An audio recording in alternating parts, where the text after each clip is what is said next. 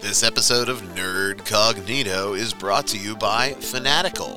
When you need to buy a new PC game, whether it's for Steam, Origin, Epic Games, or any other gaming storefront, make sure that you check out Fanatical because they will save you money, period. Go to nerdcognito.com, scroll down the page, and click on the link to Fanatical before you buy any sort of PC game. You can thank us later, and your wallet will thank us too. Fanatical has AAA titles, indie, you name it, it's there. Make sure you check out Fanatical before any of your PC gaming purchases. And again, do it through us. Go to nerdcognito.com, scroll down, click on the Fanatical link, and you will be in business for less. Now, on with the show.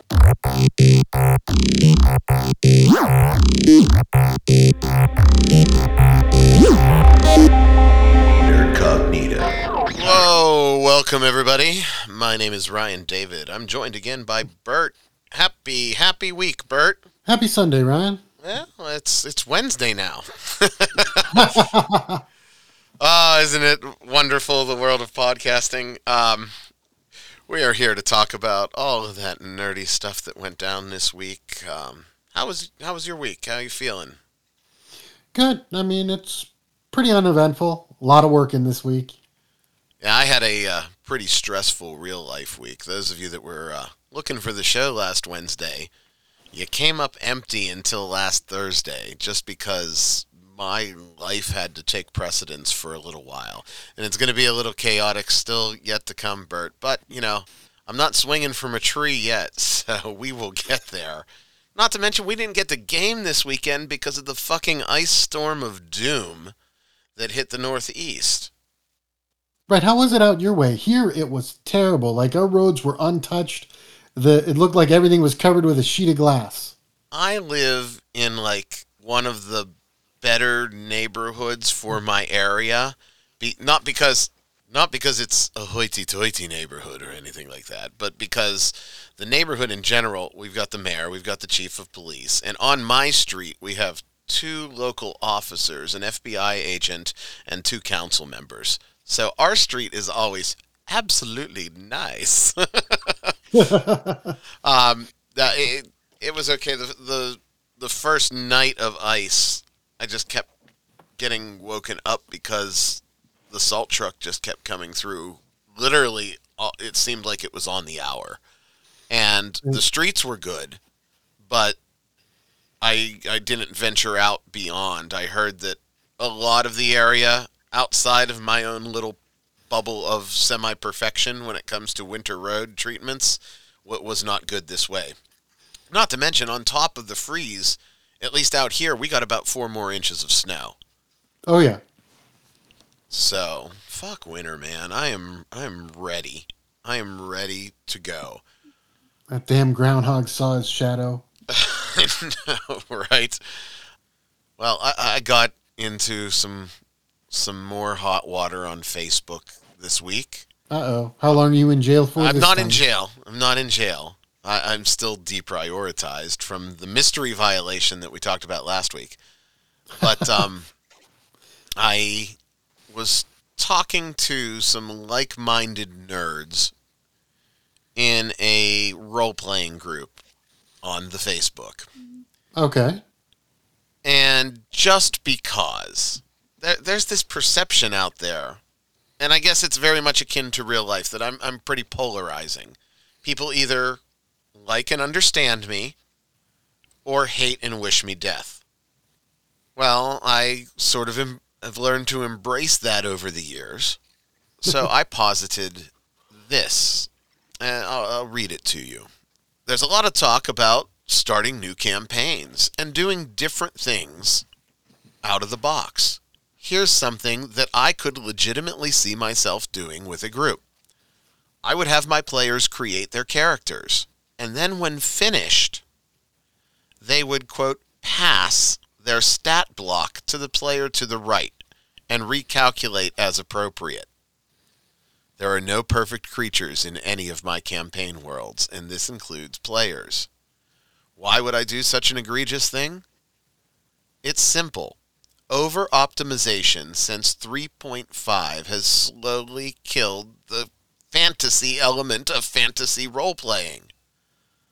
I think this is a pretty solid idea that can force players to think outside of the box and provide a new and unique gaming experience for everyone at the table. How do you think that went over, Bert?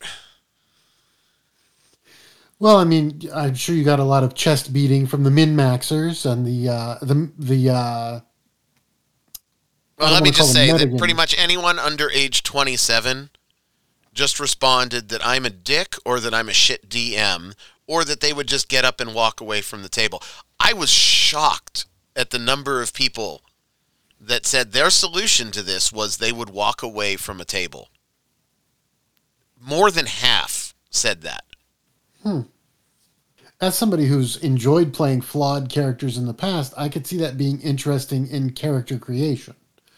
Like you wouldn't do it like halfway through a campaign, but as you're designing a character, you know, create the character, then change their stats, it kind of gives the character an innate flaw, which can be interesting, eh, you know, if they're in an environment where they're not totally destroyed by the changes. Right. And and I I of course would allow for that. And I didn't even say this when I posted, but it did come up in the conversation later.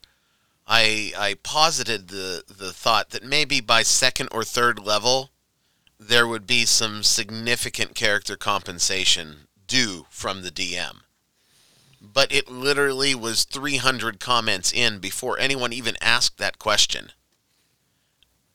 I'm starting to think that the newer elements in our hobby are kind of toxic. There is no room for anything that falls outside of the hive mind, Bert. Hmm. I don't know that that's true. I haven't played with enough younger players to say that they're toxic. I, I only know a few younger people in that space, and most of them are used to fifth edition uh, or something like that, where it's you know pretty easy or pretty wide open, especially now with the changes that you don't like, but that that you can have characters that are um, that aren't traditional characters. You know what I mean? What that you would think of. Right. I, I get the feeling that a lot of people are trying to win at D and D. We've we've fought against that for a long, long time. Here's an example. Just randomly scrolling through the comments. This is the opening comment. You are a fucking cocksucker. If I was a player, I wouldn't play. And I would encourage anyone in your local area to not play with you, too. I would go on message boards and I would go to local stores to put your wanted poster on the wall I create characters mostly based on what I feel like playing. Well, no shit, everybody does, right? Sure. I won't even play a pre-gen, and I won't do anything like this either. I would be so annoyed that I would make sure that your gaming life is hell. By the way, I clicked on your profile and listened to your podcast. It's a bunch of shit. wow. Okay. How does that guy really feel? Um, that individual clearly has some issues that need worked out, and they aren't going to get worked out at the gaming table. I mean, I think all of us have made characters that we've gotten attached to, or that we've, um, you know, that we really liked. But at character generation, I can't see that that be, that kind of change being a huge issue. I look at Dungeons and Dragons as my own personal therapy. I don't show up for a DM to fuck up my therapy session.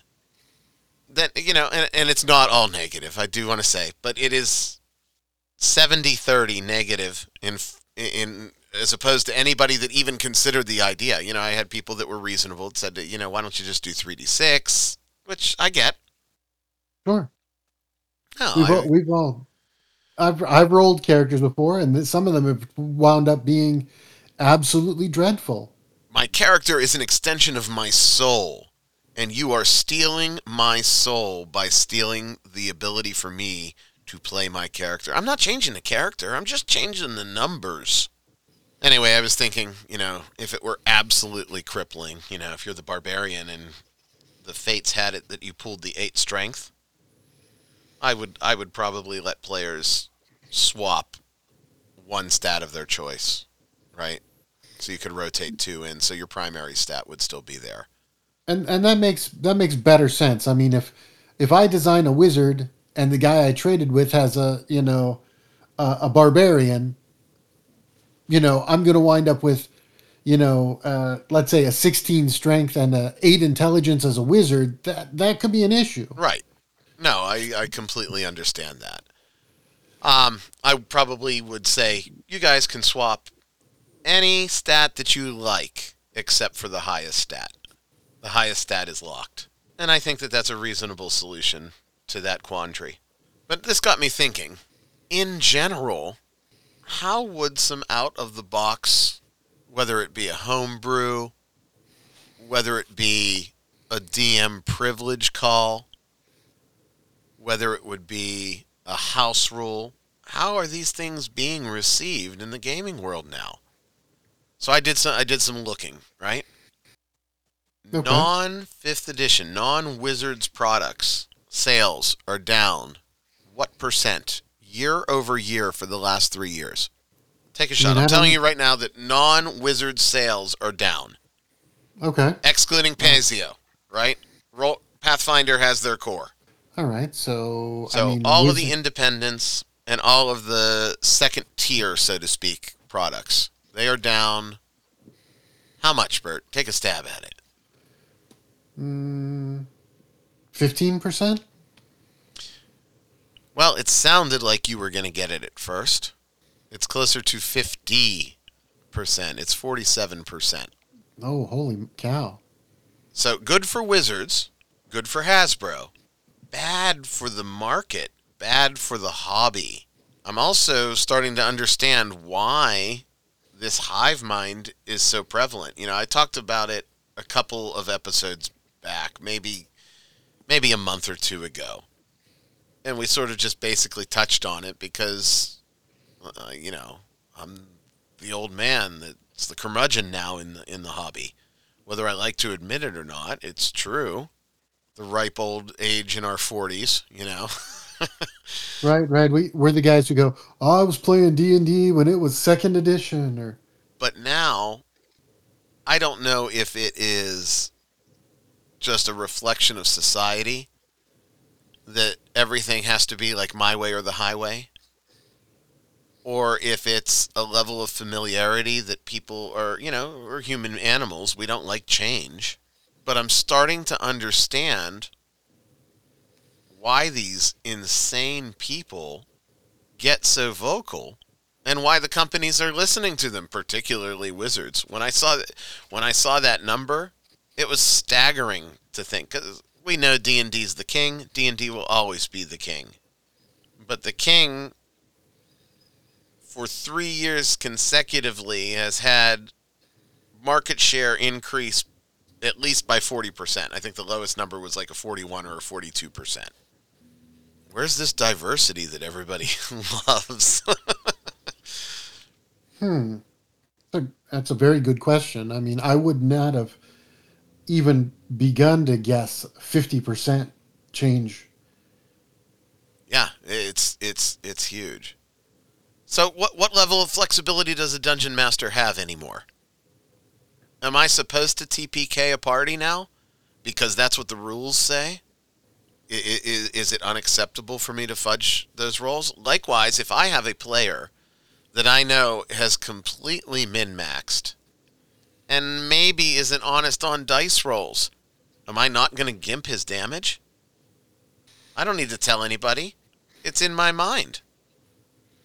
What if I have a player that is consistently metagaming?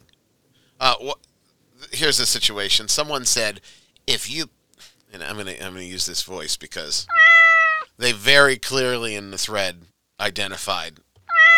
But um, they said if you did that, I would just suicide the character. Then I would flip my chair and leave. Hmm.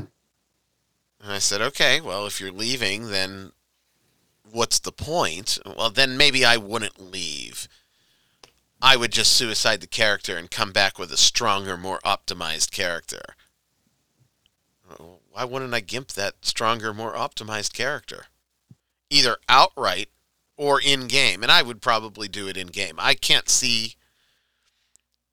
I kind of play up the dick thing. You know this, right? I've Mhm. owned it over the years. I can't see me saying, well, I'm just going to minus two to all of your stats just because. That's not me. But I could see them getting cursed and having an in game rationale for them to maybe lose a modifier point here or there, but also have an in game way for them to, to recover it. Is that not allowed anymore? And I think all of us, anybody who's ever run a game has had to deal with that kind of issue. You know what I mean? There, you know, whether it's dealing with a character who wants to fight everything, dealing with a character that wants to, you know, uh, that sets off every trap or has, you know, uh, that that's metagaming. You know, I think all of us have had to deal with that. I think that, um, you know, there's a difference between fudging the numbers though and negating a character. You know, um, let- let- so let's take for example. Okay, so you design a character that you want to play. That's what everybody does. You Right. build a character that you want to play. Sure. You know, you talk to your DM beforehand, you get an outline of the world, you design a character that's built around a specific mechanic. Then the DM says, Eh, that doesn't that doesn't that doesn't work that way in my world. Why are you building a character around a mechanic or a number? That that's my first question. If you're going to be a you know, lizard folk pirate, fine. But if you're going to be a lizard folk pirate so that on 5th level you get this skill, that's a problem too. Mm, I don't think it is. The if, uh, okay, so I'm building a wizard. My Right. character is going to specialize in anti magic, counterspell, Fine. and then you come back and say, counterspell doesn't work that way in my universe. Uh, th- ladies and gentlemen, Bert's going to get a little irritated because this is a real situation from our last campaign. I didn't say counterspell doesn't work in my universe, by the way. Right. No, you said it's not that kind of magic. But the book only defines one kind of magic. I said it's not magic. Okay, so so, Hmm. So a targeted so, a targeted magical effect that's not magic. it was not magic, and I'm not obligated to explain beyond that. Right. So if you have something in your world that's not magic that you've created, homebrewed or otherwise, then you should either disallow the character that specializes in something that's not going to impact game mechanics or give them the opportunity to change those feats and those skills that they work to achieve. Now, to be fair, we were playing 13th Age, and that ability is built in to, to change to change those skills and feats and, and spells. It's not as though you never counterspelled. Once.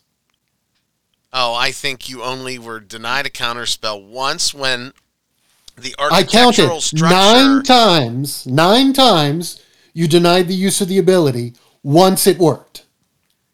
now, was it Twice I got twi- twice up- I got to it.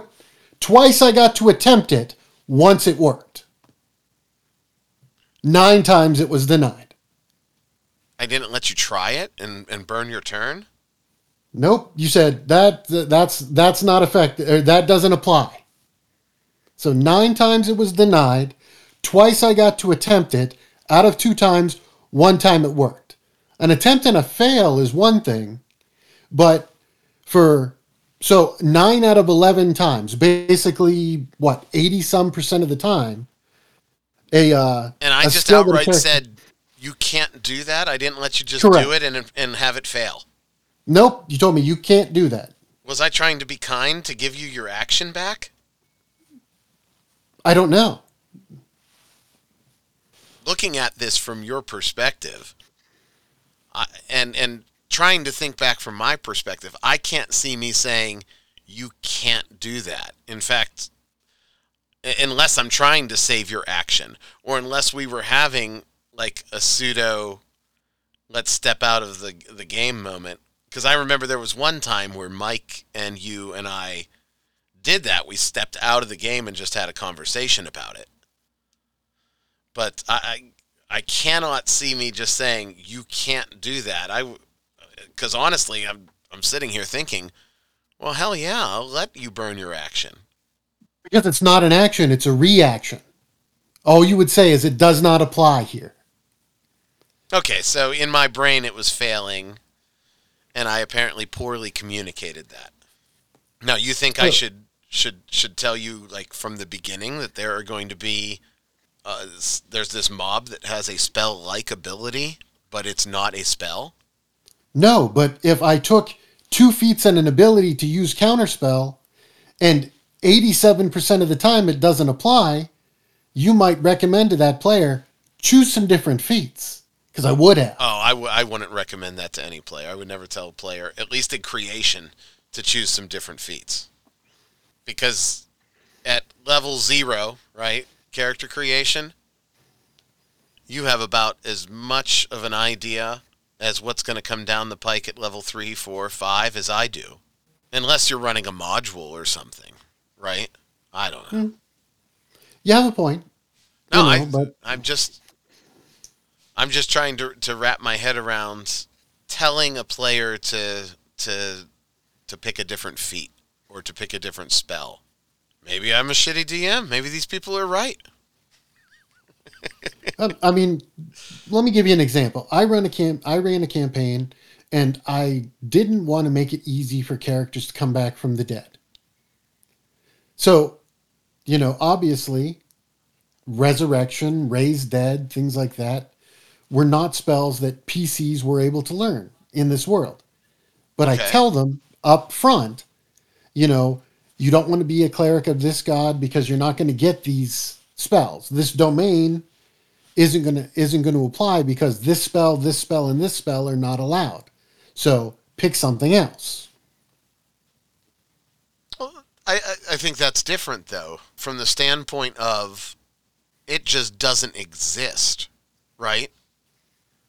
And to an extent, uh, the last the last campaign we we had. Do you remember what the slave race was? Mm, mm, Halflings were a slave head race. yeah. Oh yeah, And I said from the get go, if you choose to play a halfling, and I recommend against playing a halfling, you will be hit with the stigma of being a slave race. I think Ralph wanted to play a halfling, if I recall. I don't remember actually. And I kind of talked him out of it. Because that is a game breaking thing. Can't believe you're still pissed over the counterspell thing. no, but what level of autonomy does the DM have then to to spring things on their players? Well, there's a difference between springing things on players and singling out one player and nerfing their abilities. No, we're not we're, ta- we're not talking about counterspell anymore. No, no, no, no. What I'm saying is, it could be any character. Yeah. You know, you could say this god is dead. If you're a cleric of that god, then you just singled out a character and blew them up. Okay, so the if a DM comes in and says a god has died, blah blah blah, and there is a cleric that is praying to that god, right? Right. Then that's the DM's responsibility to make sure that the character still functions. And Right. Whether it's allowing a change of deity, change Or, of deity or another deity accepts those prayers as i- i- because or a series or you know a group of deities all accept a piece of those uh, sort of a piece of the pie because sure. well, this deity will take this domain this deity will take that you know what i mean right, right. That's the dm's responsibility then to make sure that you're not breaking a character but Right. shifting a stat Right. No, I I have no problems with shifting a stat. You know, the stats are, you know, the the way that you came up with the character creation, it comes up with a great idea to avoid people who are min maxing or power gaming. You know, it's a great, uh, you know, it can be a really effective mechanic because it creates flawed characters, which are a lot of fun to play. Right, and the reason that I I think I enjoy the 13th Age for character creation specifically is because it forces you to balance your numbers a little bit. Otherwise, you're going to get crippled because it, it looks at that median number Right. For, for your resistances. Right. I mean, if you're min maxing stats, then you're prone to, you know, you could be prone to because it's going to take the median number for, you know, resistances and saves. So you're prone to magic being used against you, for example. Right. Let me see here. What would be another thing that I think would be just fine for a DM to to spring on a group without uh, you know, there was this whole oh, well there needs to be a bond of trust. Like like we're going into combat or something here for real. We're, we're not jumping out of a helicopter. We're sitting around a table drinking soda and having a good time. Hopefully, having a good time. Hopefully, unless you're Bert and your counter spell doesn't work, you're having a good time. But no, like, there's a lot of going on out there. Am I being a crabby old man about this? I don't think that you're being a crabby old man about it. I think that, well, I mean, you're self-admittedly the biggest asshole on the internet. So I, I, don't think know. that Elon Musk is like my my hero now. Did you see his shit with the GoFundMe? No, I will send it to you when we're off the air. okay, Only because it's political, and I don't want to do political stuff uh, uh, on the show. that's fair. I mean, I, I don't think political stuff. This is supposed to be a nerdy podcast, Right. not a political commentary. And and and for those of you that are listening, I'm not agreeing or disagreeing with the politics. I just think that he is a masterful troll that has the money to not give a fuck. Yeah, I mean, uh, the occasionally DMs screw over their players. That that happens. You know, they do things. You know, the first time you fight a rust monster with magic weapons and lose all your weapons, you uh you know that a DM will screw over their characters. It's funny you use that example. I'm going to interrupt you, but then I'll let you go back into that thought because there is a comment, and uh, I'm not going to look it up for word for word. But Okay. it was this is why I don't use rust monsters. I'm to wear that button out tonight. Yeah. The the thing is, you know, you would hope that your DM would screw all the characters equally and not single out one and nerf them. Like there's a difference between being an asshole and you know basically blowing up one person's character. Well, unless you're trying to get rid of that person. That's Well, a different that's true. That's a different thing. You know, sometimes some people don't just don't mesh, but then why wouldn't you just pull that person aside and say, "Hey, you know, you don't seem to be enjoying yourself. You're making things difficult for other players. You know, do you want to, you know, try changing your character? Do you want to drop withdraw or drop out? Like, but you know, Because sometimes it's fun to recover your lost time that you've invested in that person. Just saying, from the asshole perspective. Uh, but but I digress. A- anyway, uh, back back to your your point because I did interrupt you and I don't want to derail your thoughts. Oh no, no! I'm just saying, like the first time you fight a rust monster and your brand new nifty magical sword turns to dust, you you realize that you know your characters are going to have hardships. You just hope that everybody is kind of equally screwed. The world is not a friendly place. We all know this. Even the fantasy world is not a friendly place. That's why it's called, you know, the Monstrous Manual and not, you know, Unicorns and Cupcakes Incorporated. That will be in sixth edition though, because orcs are no longer evil.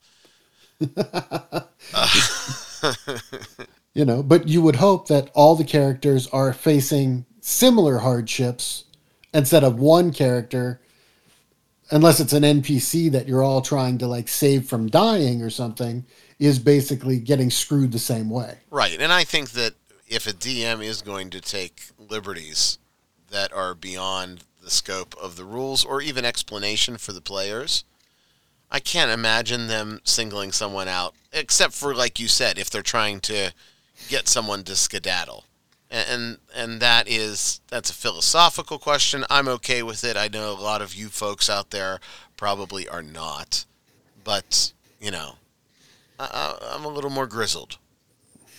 I, I, I still will have the rust monster. Although we, I can't remember the last time I've actually used a rust monster. Mm. I, I did. Uh, I had a lot of fun with gelatinous cubes for a while until I killed half a party. Well, you know, the best trap in the world is a gelatinous cube in a pit trap.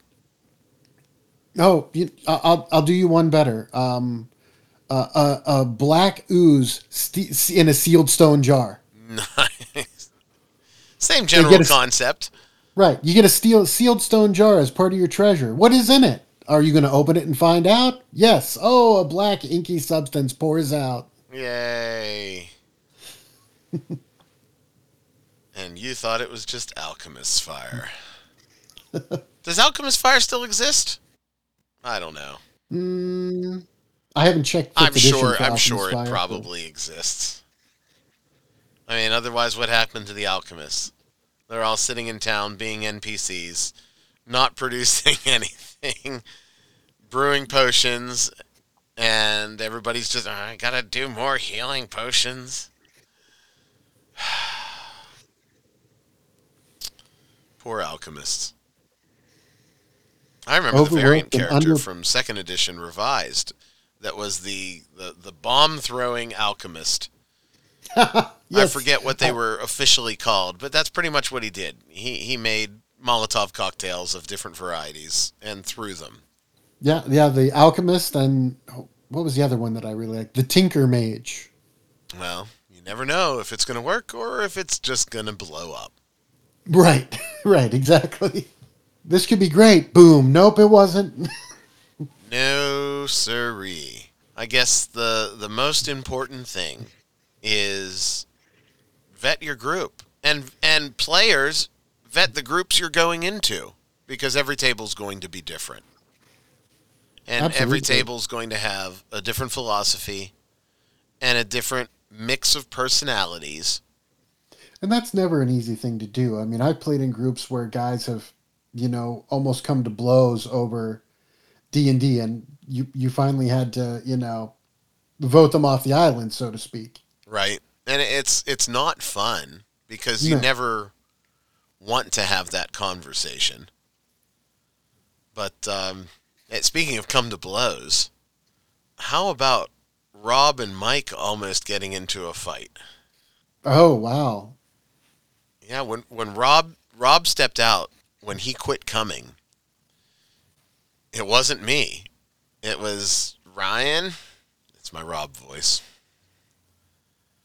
I almost punched that motherfucker. I have never played a game to the point where I wanted to physically harm one of the other people, but he gets under my skin so bad. So I'm going to make you make the decision. You have to make the call. It's him or me. Oh man! Now, I've known Rob a long time. I've known Michael a longer time. And I explained to Rob very politely that I'm going to pretend that you didn't give me an ultimatum because Michael and I have a relationship to the point where you won't like the decision if I have to make a choice. Hmm. And we left with Rob saying, well, call me when he's not there. Um, I wondered why he stopped playing. Yeah, um, I can very likely see him playing with us again if Michael's not there, but um, it's like I told Rob. You don't want to put me in a position where I have to make that choice because it's not going to be favorable because I will pick Michael. And uh, that was that. Rob uh, made the choice to not come. The door is open for if he wants to return. And if for some reason Michael's not gaming with us, I guess I'll let him know. But that that's where Rob went. Look at this. Yeah, I mean- players gone by. It's like memory lane. Right. You know, whatever happened to Baby Jane? Kind of. I was disappointed when Rob stopped playing, but you know, if he and Mike had that big of a personality conflict, then then so be it. And he did it the right way. You know, he talked to me privately, and we didn't make a big deal out of it. Right. I mean, I, I withdrew from a group one time because of somebody that I wasn't getting along with. I, ju- I didn't want to ruin the gaming experience for everybody else. I really wasn't having fun playing with this person around, so I decided to take a step back and just kind of I talked to the DM, let him know that I was going to take some time away from the group and you know that uh, you know it was no slight against their campaign and things like that, but it, it was just best for everybody involved that I you know, take a step back rather than spend. Uh, we would have like a four-hour gaming session, right? And I would spend at least an hour and a half or two hours conflict in conflict with this other player, arguing over rules, uh, you know, Right. arguing over characters' abilities. Like it literally got to the point where it was detrimental to everybody at the table. So it was better for me to walk away at that point. I don't have a pithy transition at all this week. You wanna you wanna read some news? Sounds good. Lay it on me. What, Yeah, what- what's in the news this week? I got nothing to take us there other than the music. Um, this week, uh, bunch of stuff.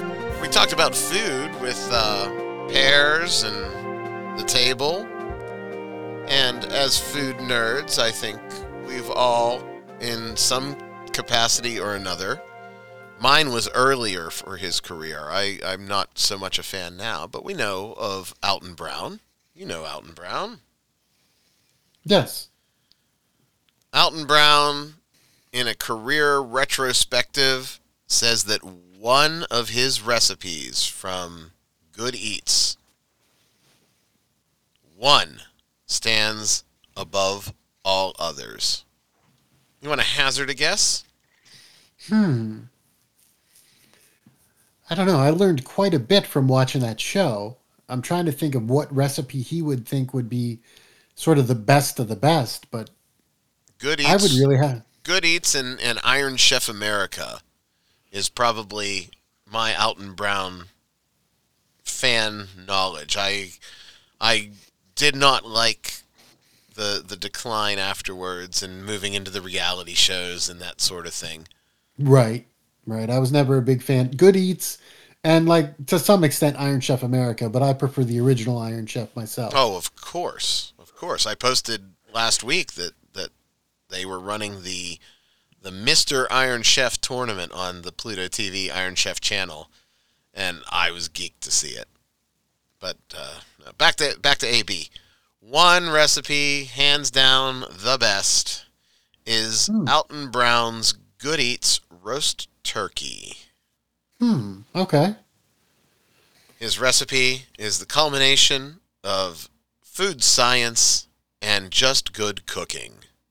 The recipe is a rather extensive recipe for turkey, but not for most people because I don't consider brining as active time.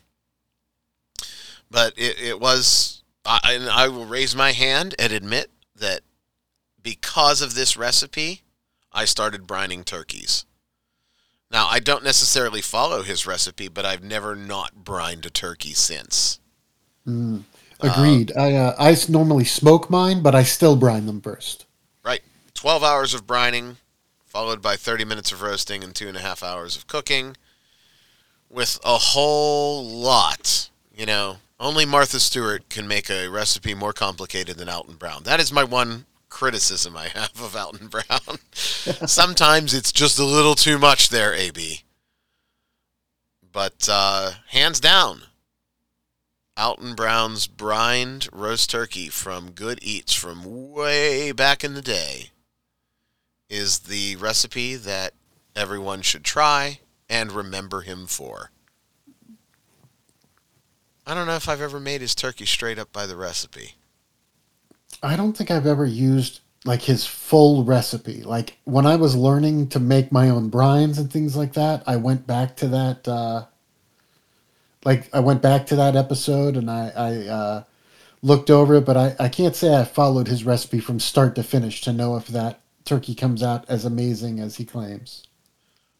I don't know that I did either, and I was a big Alton Brown fan in, in the Good Eats days. In fact, you know, had both of the cookbooks when they first came out, like his first when it was his first one, and he did the book signing here, and we went and got them autographed, and my ex-wife has them. uh, but nonetheless, good for you, AB. You picked a big one. Ah, next up on the block in the news is the bane of my news feed in Facebook. Wordle. Are you tired of seeing these fucking Wordle diagrams? Yes, yes. I, I have Well, no it- desire to play the game, and these diagrams are showing up everywhere. it's only going to get worse because Wordle has been purchased by the New York Times. The New York Times will eventually bring Wordle behind their paywall. Wordle will initially remain free, according to a statement by the New York Times. Initially. Gotta love capitalism. And I do. I mean, I'm not going to fault anybody for making money. I don't see the appeal because I can fucking play Scrabble.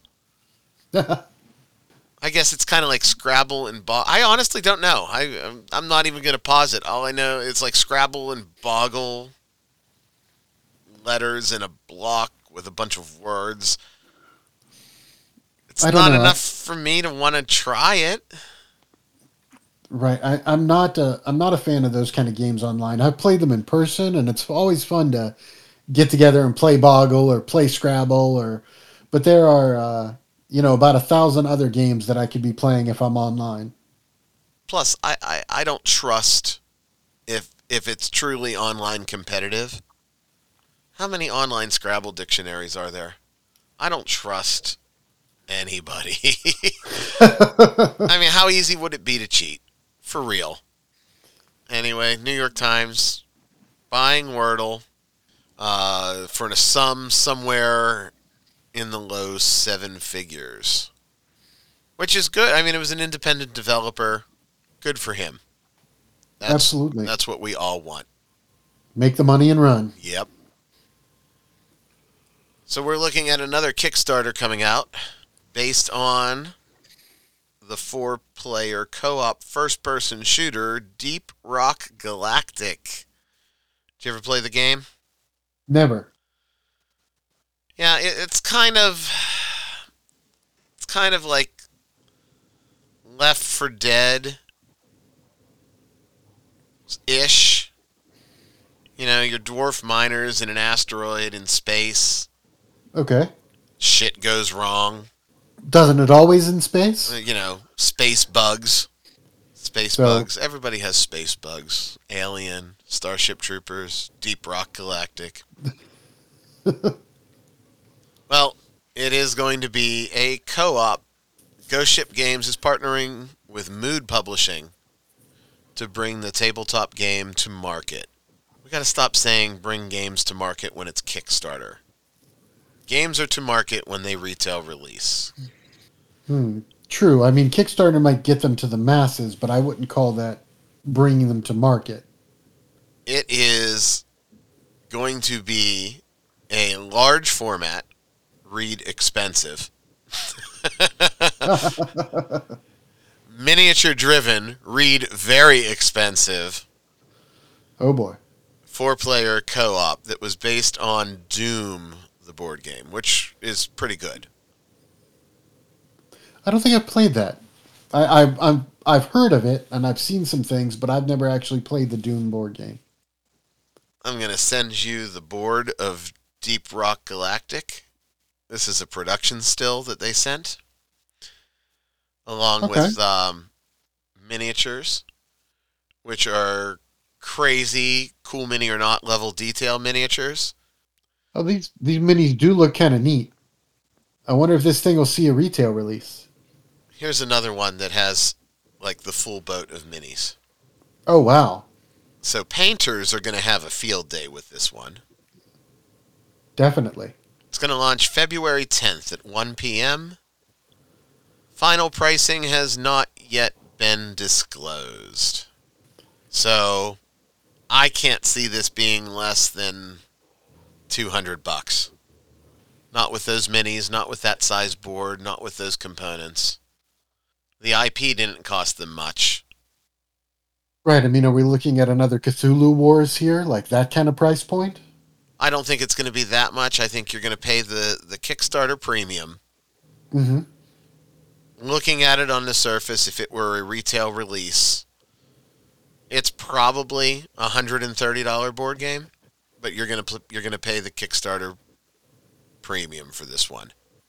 And honestly, if it's based on Doom, I'd, I'd rather have the Doom IP than Deep Rock Galactic. Everybody knows Doom, and everybody knows the story of Doom, even if they've not played. Deep Rock Galactic just doesn't doesn't have that appeal unless you are in that gaming base already. And I don't know what their, you know, what the fan base is for that game. I don't know what the sales were for it or something like that. But you, Doom is definitely more widespread than Deep Rock Galactic. I hadn't heard of it until you brought it up just now. Well, there, there you have it. I was talking to Mike about it this week, and his response was, "What's that?" So I don't know. There's a lot of effort and a lot of money being thrown at a game that's probably not going to make it. I mean, I'm sure it'll fund, right? People Right. will buy it for the miniatures alone. But I'm saying, as far as a game, just buy Doom. Just buy Doom. And Doom's published by Fantasy Flight, so you get a better price. Who doesn't like Fantasy Flight games? Right. Piggybacking on the video game crossovers in the world. Um, so moving right along, more Witcher news this week, Bert. What's new with The Witcher? A new standalone single player game of Gwent is coming this year, telling the new tale with the card game spun off from The Witcher 3. Uh, it's got a code name. It's called Project Golden Nekker, and that's about all we know so far. But CD Projekt Red is confirming that uh, it is Gwent based. It's not another Witcher Tales game, but something different. We're aiming Hmm. to provide a captivating single player for players who prefer it over competitive multiplayer Gwent. Did you get into Gwent when you were playing through The Witcher?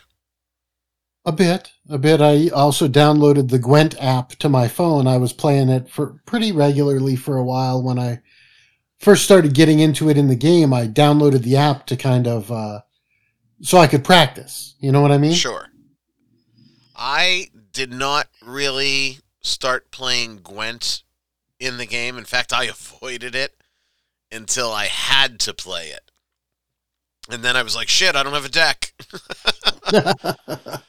Yeah, I mean, I guess good, yay. There's enough card battlers out there, and I don't think that Gwent was that groundbreaking or earth shattering. But Gwent be coming with a single player story mode. I can't remember the last like single player card battler that I can think of that I even played other than you know what I mean? Hearthstone? Did you play mm. Hearthstone? A little bit. I didn't get too I didn't get too much into it, but yes, that might be the last one. Not anything that really draws me in. More like a single player card game that's not a card game, that's a video game of a card game. I would probably pass on it. It can be interesting as a mechanic in a larger story. Like I fondly remember the card games from like Final Fantasy VIII and things like that as part of the as part of the story setup. But by itself, you're right. You know, they kind of are a little lackluster, at least in my eyes. I think the only one I played with any regularity was the EverQuest card game that spun off from from from EverQuest 2. And I played that for a little while. And it was neat only because you could actually get card loot while playing EverQuest 2 and you could get EverQuest loot while playing the card game and and it connected your accounts. But I, I did put some serious time and a little bit of money in it. So I think that was back when you had to buy card packs.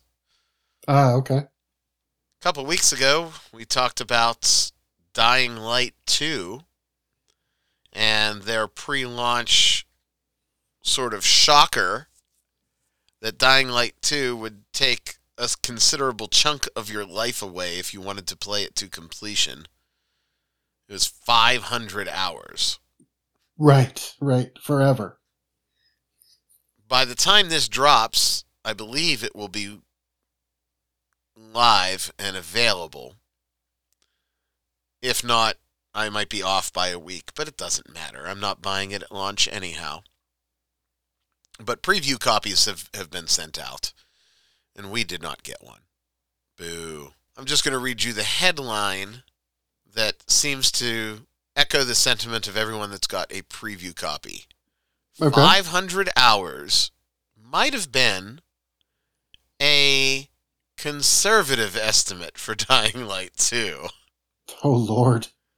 Apparently, there are now repeatable, procedurally generated dungeons that have been, I, I don't want to say added to the game, but that they didn't sort of talk up.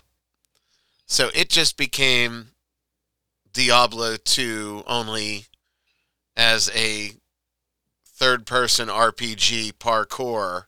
Oh my god, I might actually buy this game now. well, did you play are a the big Diablo one. 2 fan. I, I did play the first one, and I played it quite a bit. Not to 100%, but I played through the main quest and all the side quests and all of the DLC. And I, I enjoyed it. All you need to do for Dying Light 2 is to open the legend, and you'll see 30 different points of interest scattered across two maps. There's obstacle course parkour challenges, dangerous dungeons called Dark Hallows, climbing challenges, mini bosses, bandit camps, airdrops, and the list goes on and on. There is no shortage of things to do in Dying Light 2. And that's Wow. before you even consider the branching narrative that demands multiple playthroughs if you want to see it all. 500 hours is an absurd amount of time to put into an open world game, but on my preview copy, as I approached 50 hours, I'm not certain 500 is even enough. And this is Eric Switzer. Hmm. Big game. Very big. The question is, you know, a game that large, it sounds like it's got a lot of diverse things to do, but what are people saying about the gameplay? Is it fun? Is it, you know, The preview copy did have bugs, and I don't fault that because it is pre release. right? But we're getting pretty close, guys. I do wish people would finish their fucking games before they release them. But uh, everything I have seen is it's pretty much Dying Light, only bigger and bigger and bigger. Sounds like something that you would uh, get into. You you were a huge Diablo guy. You're you played the first one. I could see you sinking your life into uh, Dying Light 2. I don't know if I have 500 hours to dedicate to that kind of game. I mean, Oh, let's face facts. I may y- yes, I have almost 1300 hours building fake cities. But I that's also gonna that. passive time, right? that's my city builder is up and running while I'm doing other shit. Mm, I would say that active game time, even on that big one for City Skylines, is probably half of what's actually logged. Just because it's that passive kind of game. Yeah, I don't know if I would dedicate 500 hours. But that's the news this week, Bert. Kind of a lackluster news week, I think. yeah, not a lot of really exciting nerd news this week. No, no, not a lot at all. I got no idea what to talk about now. We did go heavy on on the first half. We did. We and did. uh, you know I've got to go upstairs and stitch my wounds up because you cut me deep. But no, I, oh, I, I, I- I think you, I think you you were. I think you were hunting for content. Like that was. no, I don't do that. Oh yeah, yeah. You were like, let's poke Bert. Let's poke the bear and see if we can get him to bite me. You know. You sound like these snowflakes on Facebook that are calling me a troll. Ryan, let's face it. You you are the king of trolls. No, no, no. I'm a duke at best. A duke, the duke of trolls. Duke, duke, duke, duke of trolls. That's all I can do because of copyright. Um, right. Yeah. Yeah, no, I I think we've had quite a fun-filled evening and I have no problem ending on the news tonight if that's agreeable to you. We were talking about doing a nano down the road Mm-hmm. about your five-player terraforming Mars. How did that go? Briefly, without giving Oh. anything away. Actually, it, it wound up not coming together. Like the the uh, not we couldn't get five people together to play it. They, they decided to play a different game, and I kind of bowed out because my uh, because of the health problems I've been having. But I'm still looking to get into a five player game of uh, terraforming Mars. Well, there you have it, folks. There's no nano coming up anytime soon. but that's all right. Well, you know, life happens. You know, I've had a a hell of a two weeks. right, absolutely. This is going to going be. know, we're coming down the mountain now, but it's still going to be a hell of a week. So shit happens, and that's why we do the nerdy things that we do because sometimes we just need to take a step away and take care of ourselves, whether it's through a game or or yelling at your dungeon master on a podcast. Well, Ryan, are, are you saying that you use gaming as a type of therapy? Fuck you. I try to be human for a moment, and this is what I get for it. Well, fuck you. On that note, I think it's time for us to go. My name is Ryan David.